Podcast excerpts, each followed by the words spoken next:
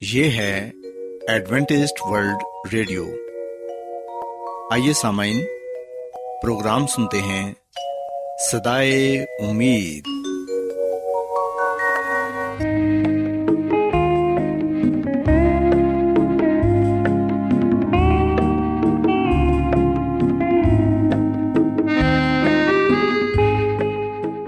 سامعین، پروگرام سدائے امید کے ساتھ میں آپ کی میزبان فرا سلیم اور صادق عبداللہ خان آپ کی خدمت میں حاضر ہیں۔ ہماری طرف سے آپ تمام سامعین کی خدمت میں اداب سامعین امید کرتے ہیں کہ آپ سب خدا تعالی کے فضل و کرم سے خیریت سے ہیں۔ اور ہماری یہ دعا ہے کہ آپ جہاں کہیں بھی رہیں خدا مند خدا آپ کے ساتھ ہوں اور آپ کی حفاظت اور رہنمائی کریں۔ سامعین اس سے پہلے کہ آج کے پروگرام کو شروع کیا جائے آئیے پہلے پروگرام کی تفصیل سن لیں۔ پروگرام کا آغاز ایک گیت سے ہوگا اور اس کے بعد خدا تعالی کے پاکلام سے پیغام پیش کیا جائے گا۔ اور اس کے علاوہ پروگرام میں روحانی گیت بھی شامل کیے گئے ہیں۔ تو سامعین، آئیے آغاز اس خوبصورت گیت سے کرتے ہیں۔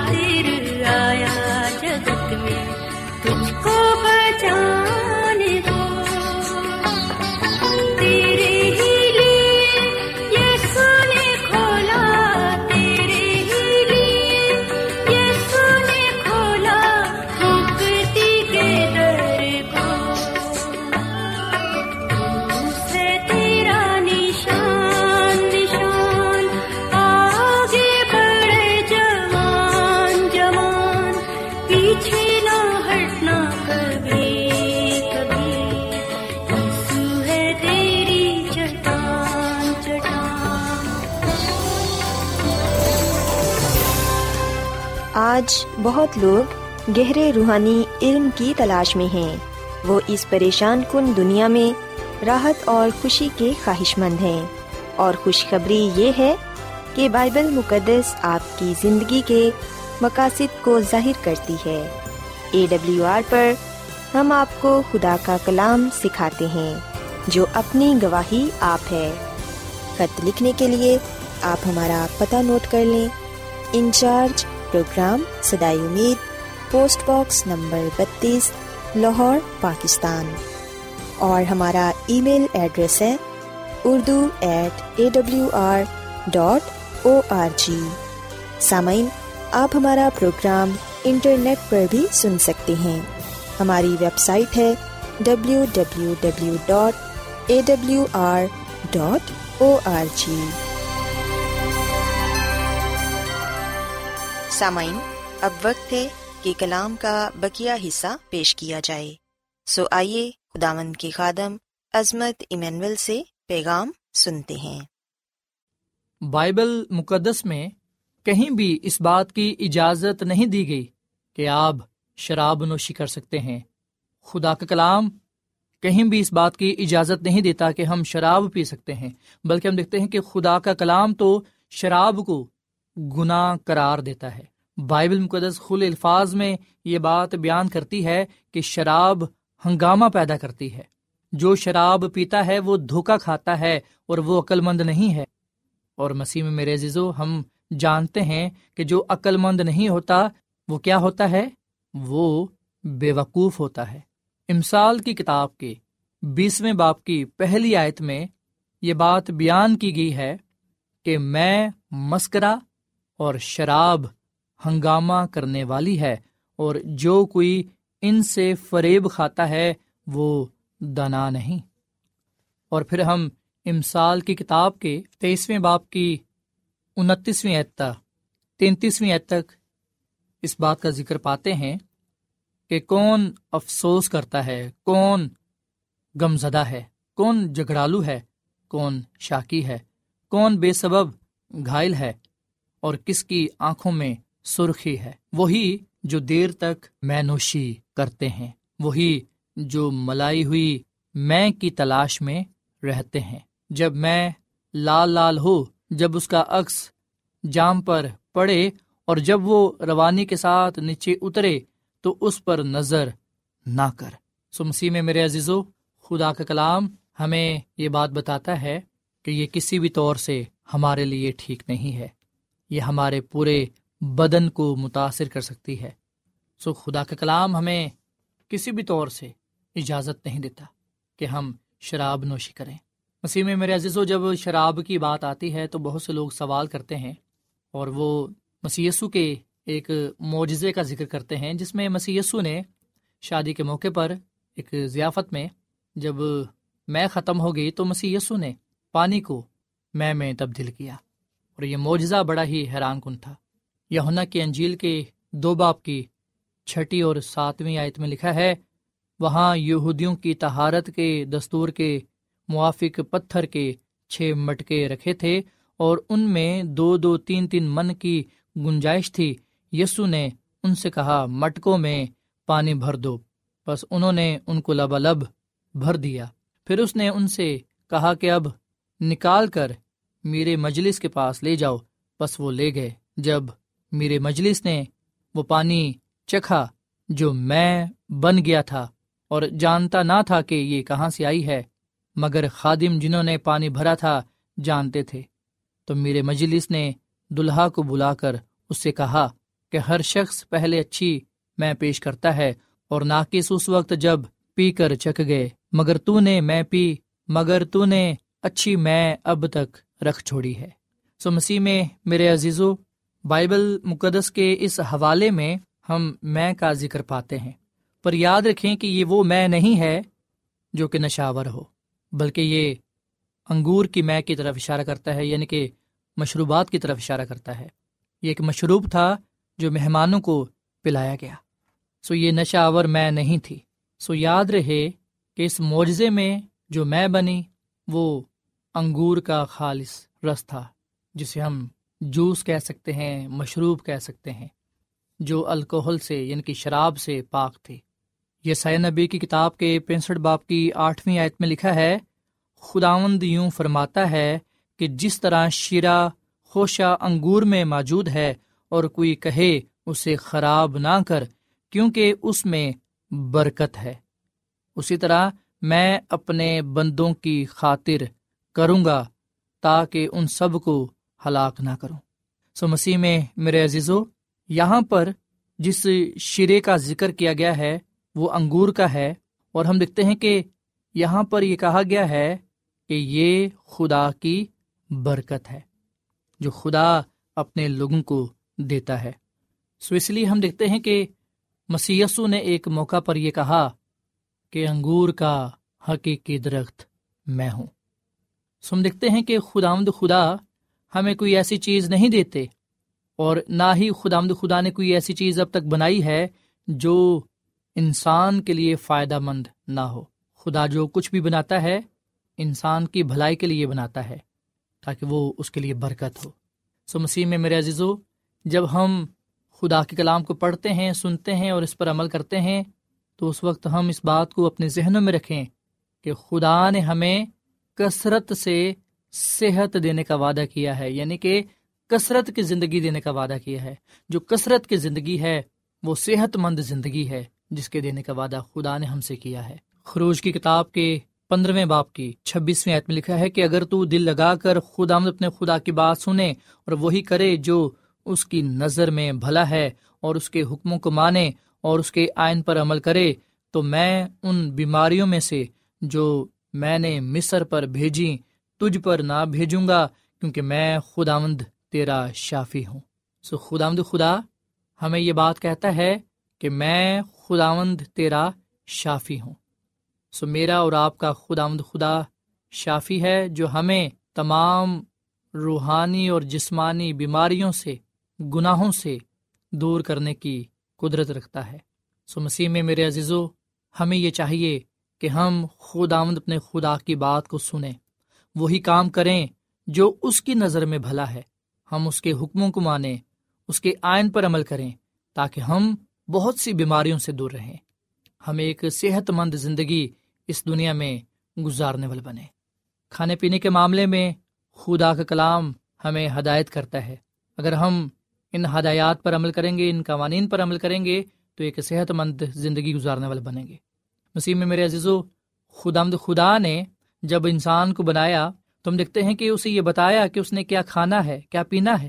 پیدائش کی کتاب کے پہلے باپ کی انتیسویں آیت میں ہم اس غذا کا ذکر پڑھنے والے بنتے ہیں، جو غذا یا خوراک خدا نے سب سے پہلے انسان کو دی اور حکم دیا کہ یہی کچھ وہ کھایا کرے۔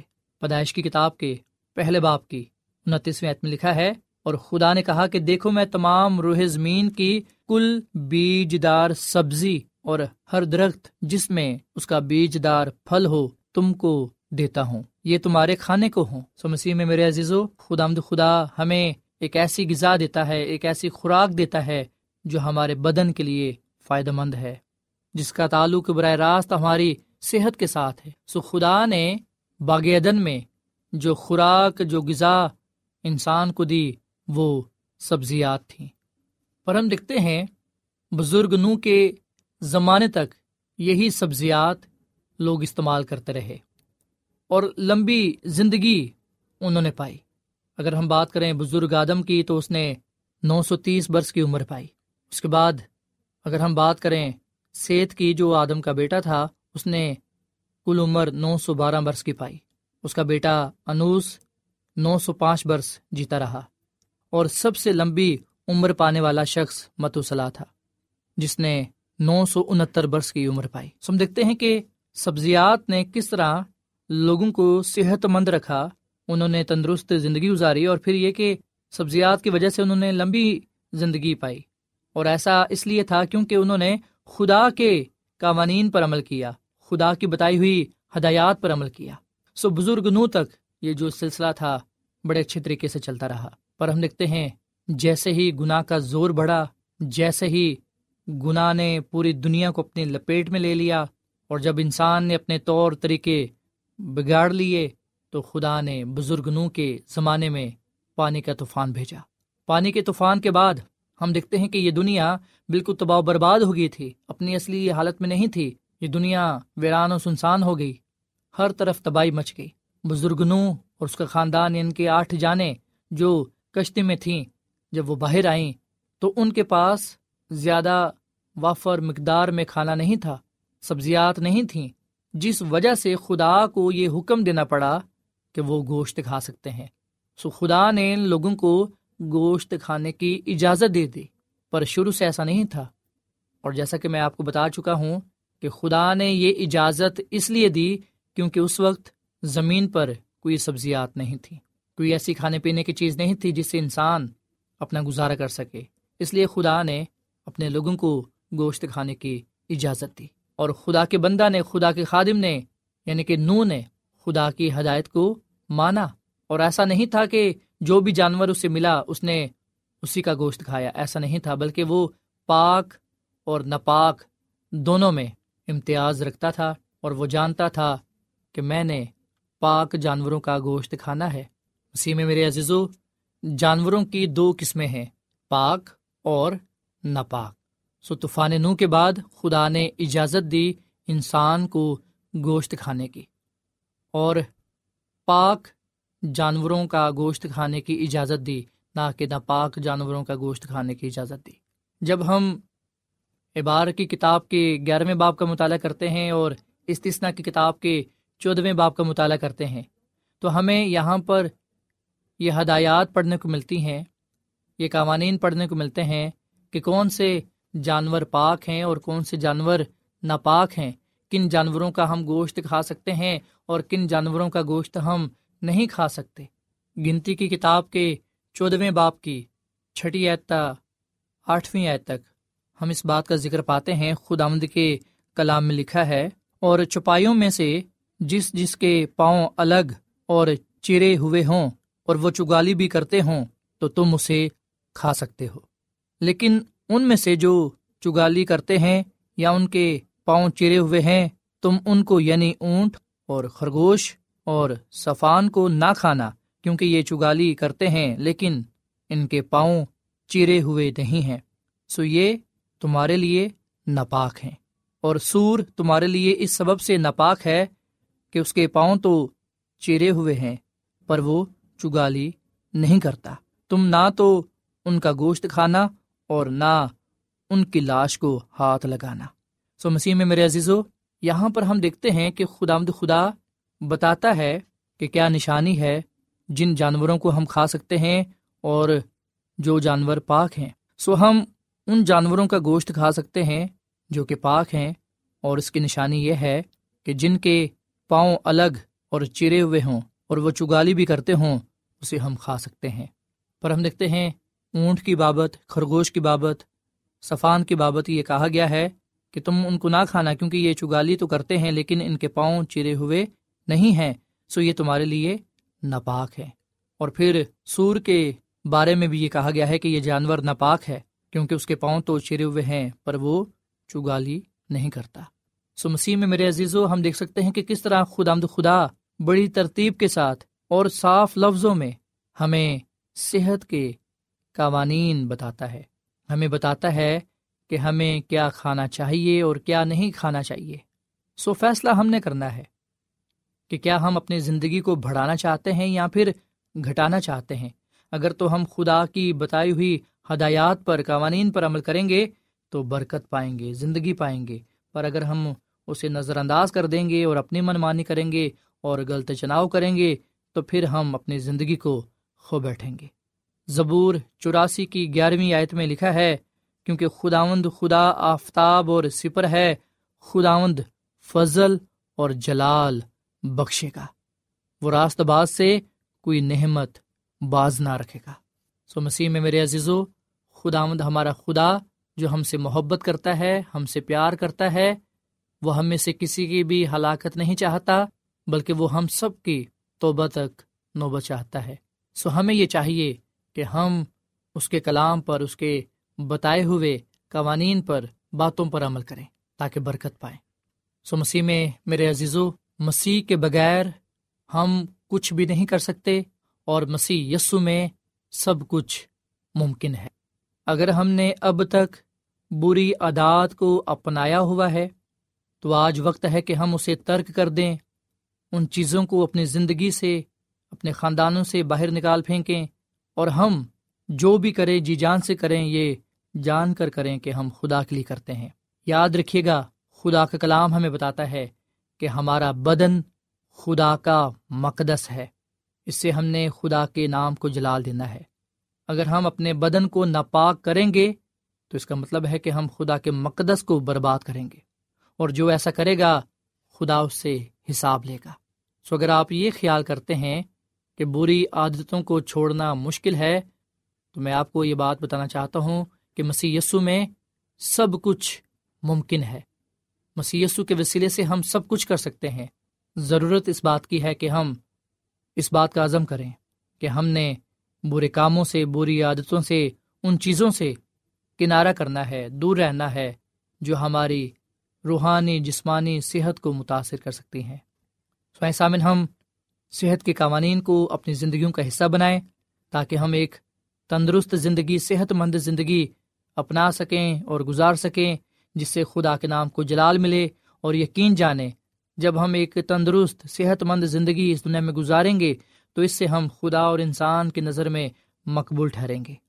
سو مسیح یسو ہمیں دعوت دیتا ہے اور ہمیں اس بات کے لیے بلاتا ہے کہ ہم اس کے بتائے ہوئے قوانین پر عمل کریں۔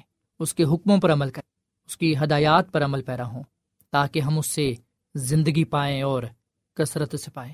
سو خداوند، ہم سب کو آج کے کلام پر عمل کرنے کی توفیق عطا فرمائے اور خداوند ہمیں ہمیشہ اپنے ساتھ وفادار رہنے کی توفیق بخشے، تاکہ ہم اس دنیا میں ایک صحت مند زندگی گزارتے ہوئے اس کے حضور مقبول ٹھہریں اور اس بادشاہی کے وارث ہوں جو خدا نے ہم سب کے لیے تیار کی ہے۔ خدا ہمیں اس کلام کے وسیلے سے بڑی برکت دے. آمین.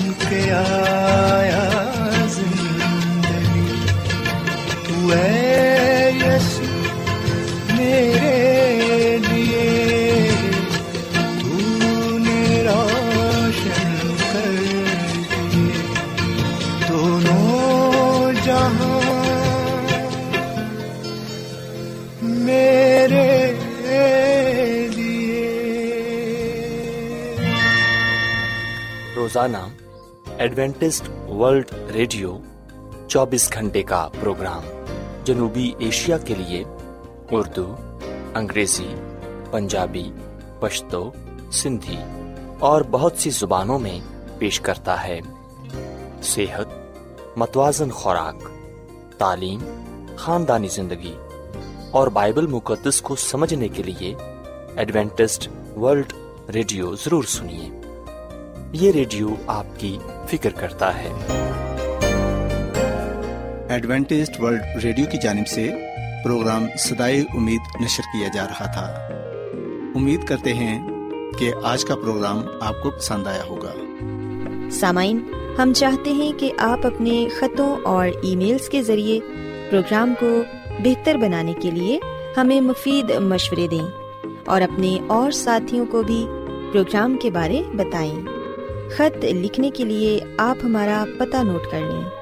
انچارج پروگرام سدائے امید پوسٹ باکس نمبر بتیس لاہور پاکستان۔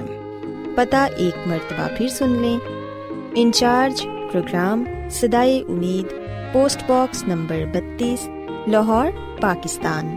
اور سامعین ہمارا ای میل ایڈریس ہے Urdu at A W R dot O R G سامعین آپ ہمارے پروگرام انٹرنیٹ پر بھی سن سکتے ہیں۔ ہماری ویب سائٹ ہے W W W dot A W R dot O R G سامعین کل اسی وقت اور اسی فریکوینسی پر دوبارہ آپ سے ملاقات ہوگی۔ اب اپنی میزبان فرا سلیم اور صادق عبداللہ خان کو اجازت دیں۔ خدا حافظ۔